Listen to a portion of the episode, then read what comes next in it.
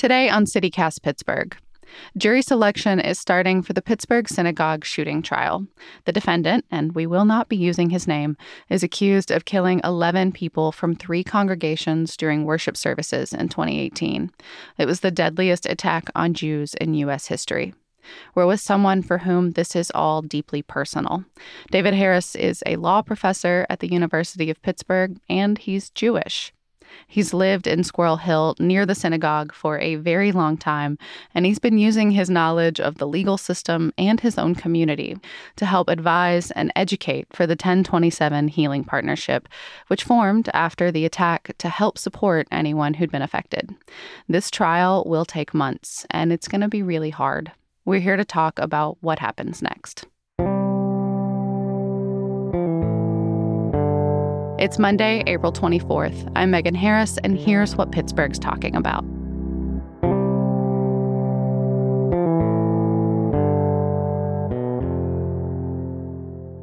David, I think something that's so important when we start conversations around what happened in 2018, a lot of people still refer to it as the Tree of Life shooting. Even Wikipedia called it that for a long time. I was actually really heartened to see that that had been changed. Can you talk a little bit about why it's so important to you, to folks in the community, and to Pittsburgh that we not refer to it that way? Yeah, this is something I learned through my work with the 1027 Healing Project. We all referred to it as Tree of Life, but it turned out there were three congregations that were housed in that building, and all of those congregations were impacted by the violence and murder that day. And the uh, the other congregations, Dor Hadash and New Light, they had the feeling that when people referred to it just as the Tree of Life massacre or something like that, that they were erased, that they were left out uh, uh, of important uh, discussions and that their losses were not recognized. So they have asked that people refer to it in a different way. And I think that's a very reasonable request. Absolutely. Um, so we're going to honor that today. Um, you know, jumping to the trial, which of course starts today, we know who did it. He offered to plead guilty. Why are we going through this as a community um, and, you know, the survivors? Why is this something that we all get to live through? Well, the short answer is that the government, this is a federal trial, has requested uh, that the jury considered this as a death penalty case, a capital mm-hmm. case. And when that is true, uh, we have many more steps that we have to go through uh, for any kind of a death penalty trial. We can talk about that uh, separately if you like.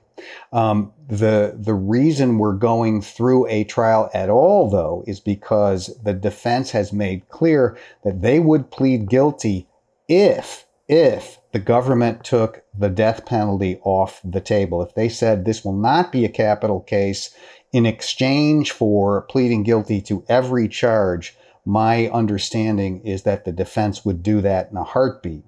Uh, but the government made a decision after considerable deliberation in the federal system from hearing from the victims uh, and uh, and their families, and from hearing from the defense that this should be tried as a death penalty case, and therefore we're going to go through the entire um, process of hearing it as a capital case.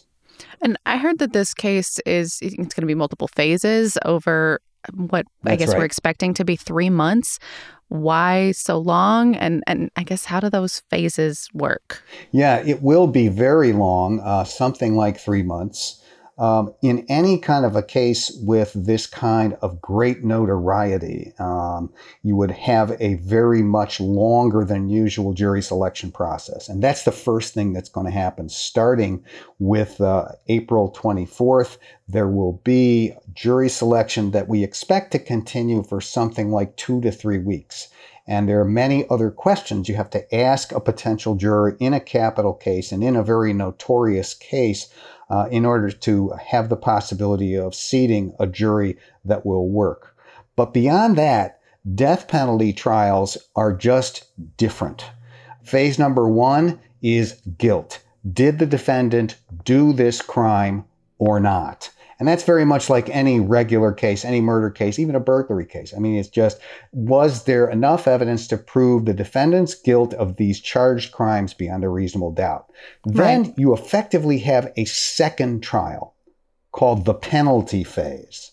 And in that phase, the jury, same jury too, decides whether or not the defendant deserves a death sentence or life in prison without parole. And that is done with the use of aggravating and mitigating evidence. Aggravating, just like it sounds, these are things about a killing uh, or a crime that make it more eligible for the death penalty. And mitigating factors, things that pull you away from the death penalty. So, examples aggravating factors, multiple victims, vulnerable victims, particularly egregious killings. Mitigating factors might be things about the killer's uh, childhood traumas or mental illness or things like that. And the yeah. jury in the second phase weighs these one against the other and comes up with a verdict you know, as we're thinking about how this, you know, affected the community, all of Pittsburgh, I think, knows where they were when we heard the news about this. Yes. Um, but certainly anyone in the Squirrel Hill neighborhood feels it on a, a, a deep, visceral level.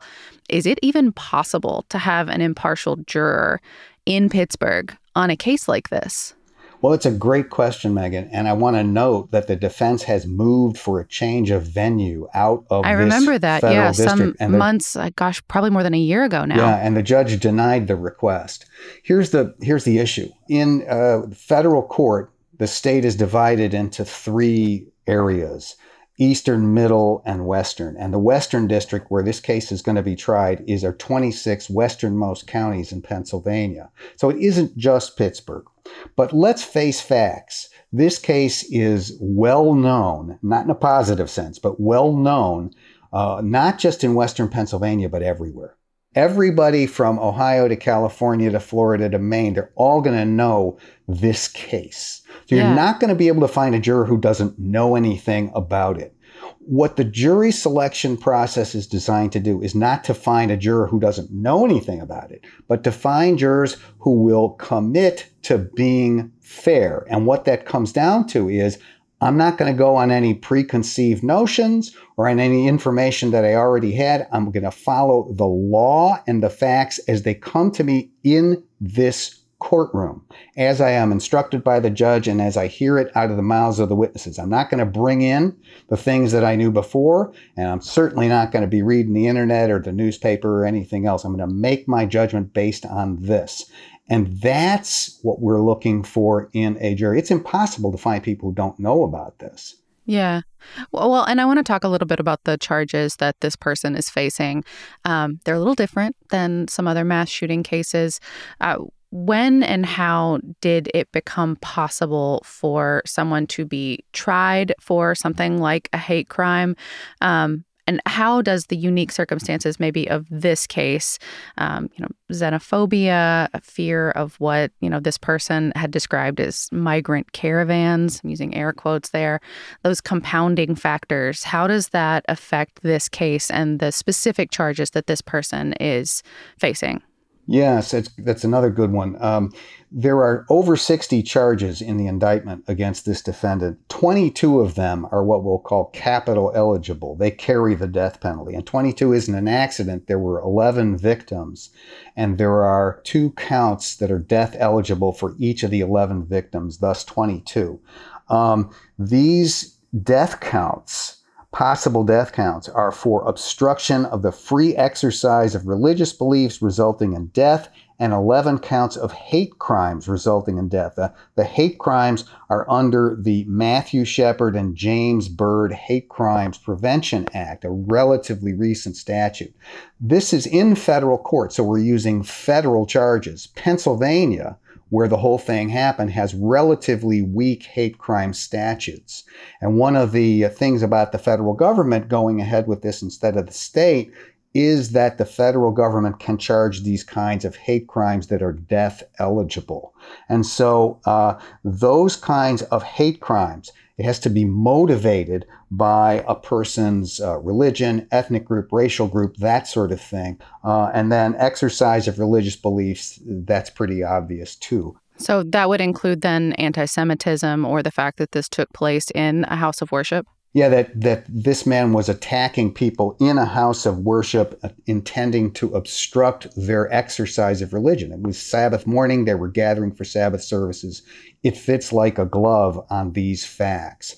And so yeah, these were uh, seem to, to be the right kind of statutes if you're going to charge a capital case in a case like this. And you asked about anti Semitism generally and the motivation. This man expressed uh, uh, feelings not just about uh, hatred of Jews, but about hatred of immigrants. And I think what's so important to understand about that. Um, uh, this uh, uh, congregation, Dor Hadash, expressed support for immigrants through the Hebrew Immigrant Aid Society, HIAS. This is mm-hmm. an organization that has existed for decades and decades, um, uh, predating World War II, uh, and has worked to bring immigrants uh, through the asylum process. So when they've been in danger in other countries, immigrants from everywhere. First, it was oriented to Jews, but then to migrants of all nations. Um, and what the defendant is kind of stuck in and referring to when he combines the hatred of Jews and the hatred of immigrants is this great conspiracy theory called the replacement theory. Mm-hmm. And this demonstrates the, this the idea of the replacement theory is that Jews are somehow the puppet masters replacing white people with immigrants in this country uh, to the benefit of Jews and other elites. Uh, none of this is true, of course, but it's been a long running anti Semitic trope. And what it shows you is that anti Semitism is not just Jew hatred or religious prejudice of some kind, it is also a conspiracy theory. And it always yeah. has been. And it, people use this to explain their world to themselves in this terribly destructive way. And we can see the results in these murders.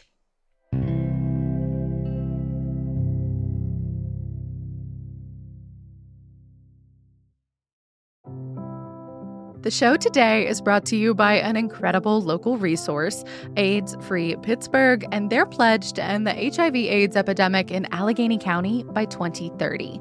If that is a cause that is close to your heart, make sure you're around for their biggest event of the summer, the sixth annual Too Hot for July. It is a party, but it is also a chance to get confidential HIV and STI testing for free, plus info on the incredible preventative medicines we have now to keep yins happy, healthy, and feeling your most confident out on the town. So come on out to Allegheny Commons East Park on Thursday, May 30th. Yes, July is in the name, but the event is in May. Don't get confused. May 30th from 4 to 10 p.m. There will be DJ sets, a health fair and marketplace, a ballroom inspired dance battle, cash bar, food trucks, and more. Plus, a performance by Tony Award winner Alex Newell, aka Unique from Glee. This is all thanks to True T Pittsburgh and so many folks doing the good work out here in the community. So do not miss out. Learn more at toohotforjuly.com. So, not long after this shooting, people started talking and to survivors, asking families of the victims whether they could forgive the attacker. I am not a religious scholar, you know that, obviously. Um, but this feels to me like an inherently, I don't know, sort of Christian question. Like it, it's just it drips of evangelical norms. Um, there can be a lot of interpretations, of course, about how to have these conversations, but how does Judaism address questions of forgiveness and justice when something like this has been taken from them? It's it's um it's important to, think about this. You know, I think a lot of people might have been thinking about what they saw in the aftermath of some of these murders at black churches, particularly Mother Emanuel in South Carolina. I yeah. I remember seeing the survivors saying in court that they forgave the killer. And people were sometimes mystified, sometimes very moved by that. I'm no religious scholar either. I know some, but I'm not one. I do know this, though. Uh, the idea of forgiveness in Judaism implies, at the very least, work on both sides when a person has been hurt. We say on the holiday of Yom Kippur, the, the uh, Day of Atonement, we, we say uh, uh, God forgives the sins that man commits against God. But as far as sins against each other, uh, we have to work at that between people. And so forgiveness implies that the person who did wrong is asking to be forgiven, is saying, I'm sorry, will you forgive me? And that the person who has been wronged is willing to come along on that journey. And it is a journey of work to forgive in a case where it has been wrong. And the more serious the wrong, of course, the more work it is. To simply say, well, why don't these people forgive? Uh, really doesn't show an understanding of the Jewish tradition or the Jewish teaching is about forgiveness. So uh, many religions, many uh, belief systems could have different ideas about forgiveness. Uh, and I'm, I'm not making the case for one or the other. I'm simply saying that's really not how it works in Judaism. It is a process in which a person wants to atone and in which another is willing to hear that and they work toward atonement. Well, and David, are, do we know if the defendant has taken any steps to atone for his actions, um, or maybe what the plan is for his legal defense? I don't know of any steps he has taken towards atonement, as we would say, uh, understand that uh, in, in, Jewish uh, learning.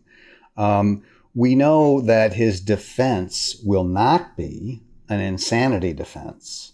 And we know that the whole game, if you will excuse me for using that word, yeah. but the whole thing for the defense is all about avoiding the death penalty. We know who did this, we know how he did it. Um, it's not a question of his guilt, though the whole guilt phase must be run in the customary way, because if you don't do that, you don't get to the penalty phase. But the defense's entire focus is on avoiding the death penalty. And that will be done by putting in evidence uh, to mitigate the possibility uh, th- uh, that he will receive the death penalty. It will include, uh, I understand, uh, evidence of his having uh, epilepsy, of his having some variety of schizophrenia, of having some traumatizing events early in his life. I don't know what else particularly, but it's all about persuading the jury, if they can, not to give him the death penalty. There really isn't anything else to contest, though it will look like it. That's it. Well, what does Judaism say about the death penalty? Yes, um, it's a very, very deep question. If you look at the Torah, the Old Testament, the five books, uh, you will see uh, uh, instances of capital punishment. I am told by scholars of that, uh, of the of those books. Um, but Judaism generally does not impose, doesn't look to impose, looks to avoid imposing uh, the taking of another life. We all think of an eye for an eye, uh, but that's not usually accurate in the way most people think of it as justifying capital punishment. Um, and the major Jewish organizations uh, in the United States, anyway, uh, have taken a position against capital punishment for many years uh, that is not justified and should be avoided. Uh, now, having said that, it's very important to include this.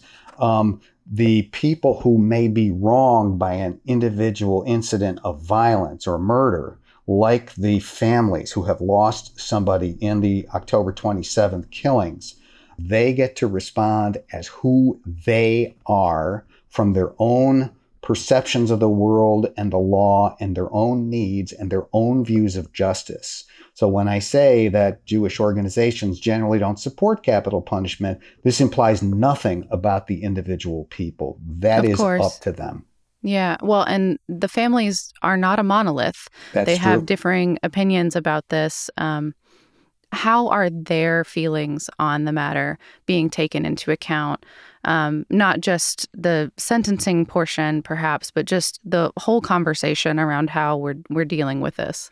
You know, um, you're absolutely right. They don't all feel the same way about this. There were nine families involved because, uh, in two instances, uh, there were two brothers uh, mm-hmm. and there was a married couple. So nine, yeah. and of those nine families, seven support the request for capital punishment. One of the congregations have been pretty outspoken against capital punishment in this case and others. Uh, others have not taken that position. Yeah. And because of that, I think there's been some confusion. And uh, there have been uh, articles written, statements made by public figures, including the governor of Pennsylvania, uh, who himself is Jewish. Who himself is Jewish. And he said, you know, look, I've sat with the families and they don't favor capital punishment. And he said this in the context of announcing his own position on it. And I can tell you when things like that happen, having worked with these families just a little bit, it is really traumatizing to them. They feel ignored, erased, uh, they feel disregarded. They feel like somebody else is speaking for them and they're not being heard. Somebody is telling them this is what's good for you. Uh, and they have had to numerous times very publicly come out and say, don't speak for us. Yeah. How are folks doing now as the case is, you know, finally getting underway? Um, there's some upsetting details that are probably going to be talked about that are going to be part of this case. What are you hearing from the folks that you work with, with the Healing Partnership, and just in your neighborhood? Well, I think it depends on who you are. It's very individual. Uh, the uh, the families of the victims and the people who survived, who were also shot. I mean, they're not and all looking forward to this experience. Uh, you know, if there's a way to say the exact opposite of that, that's where they are. They know this is going to be very difficult and traumatizing. And then if you get to the next circle out, it's going to be traumatizing for everyone, for all of Pittsburgh, particularly the Jewish community. And so nobody is looking at this like this is going to be a great three months to be hearing about this a lot. Um, I think what people, what you know, uh, the, the most important thing is to uh, uh, for everybody to know that they are individuals and they may feel like they should track the trial closely or that they can't uh, track it closely, uh, that it'll be too hard for them. Um, I know that feelings differ within the small community of survivor families. Will they be there every day or will they not? Uh, can they stand that? Because you're right, there are just some awful, awful details that are going to come out and be testified to, and it won't be uh, anything uh, that anybody wants to hear. Um, and because of that, the 1027 Healing Partnership is really has provided a lot of support for folks in many different forms, whether it's individual counseling, group therapy, uh, group solidarity exercises of all kinds. And uh, uh, in the coming weeks, people uh, in the community will be wearing blue ribbons on their clothing to show that kind of solidarity. And, you know, what we're encouraging people to do is if you know somebody, uh, maybe somebody who's Jewish or you know somebody who has been directly uh, affected, even if they're not uh, part of a survivor family, to simply say, I'm thinking of you, or just being kind to each other generally in the community, being together. I mean, that's a huge, huge support for people. You don't have to do anything or say anything in particular. Just be there, be there to support understand that this is a very, very difficult time for everybody. I mean, one of the things that was really interesting to me, I mean, for for the two classes that I did for the entire community uh, about criminal trials and about the death penalty in preparation for this, the objective of those classes was to give people real facts and information so that they would know what to expect and they could be stronger and they could not be upset by every little detail and the strength would build resilience and we could be there and be there for each other. Uh, we could have written that stuff down in some kind of a long uh, pamphlet. We could have put it in a video or something. But being in that space together, the physical space, learning together, having questions answered together, thinking together, um, there was something that was just extra powerful about that. And I think the lesson of that for me has been connection with people and yeah. and and taking care to be there for people in any circumstance is kind of the way that we'll get through this together. David Harris is a Pitt Law professor and the legal system advisor and educator for the 1027 Healing Partnership. Um, if you or others are feeling especially affected by the trial this week, by what happened four years ago, um, we'll have links in our show notes for where you can seek support. Thanks, David. My pleasure, Megan. And we want to take a moment to acknowledge our neighbors who died that day Joyce Fienberg, Richard Gottfried, Rose Mallinger, Jerry Rabinowitz, Cecil and David Rosenthal, Bernice and Sylvan Simon, Daniel Stein, Melvin Wax, Irving Younger. Their names will not be forgotten. That's all for today here on CityCast Pittsburgh. If you're liking the show, do us a favor and do something nice for someone today. We'll be back tomorrow morning with more news from around the city. We'll talk to you then.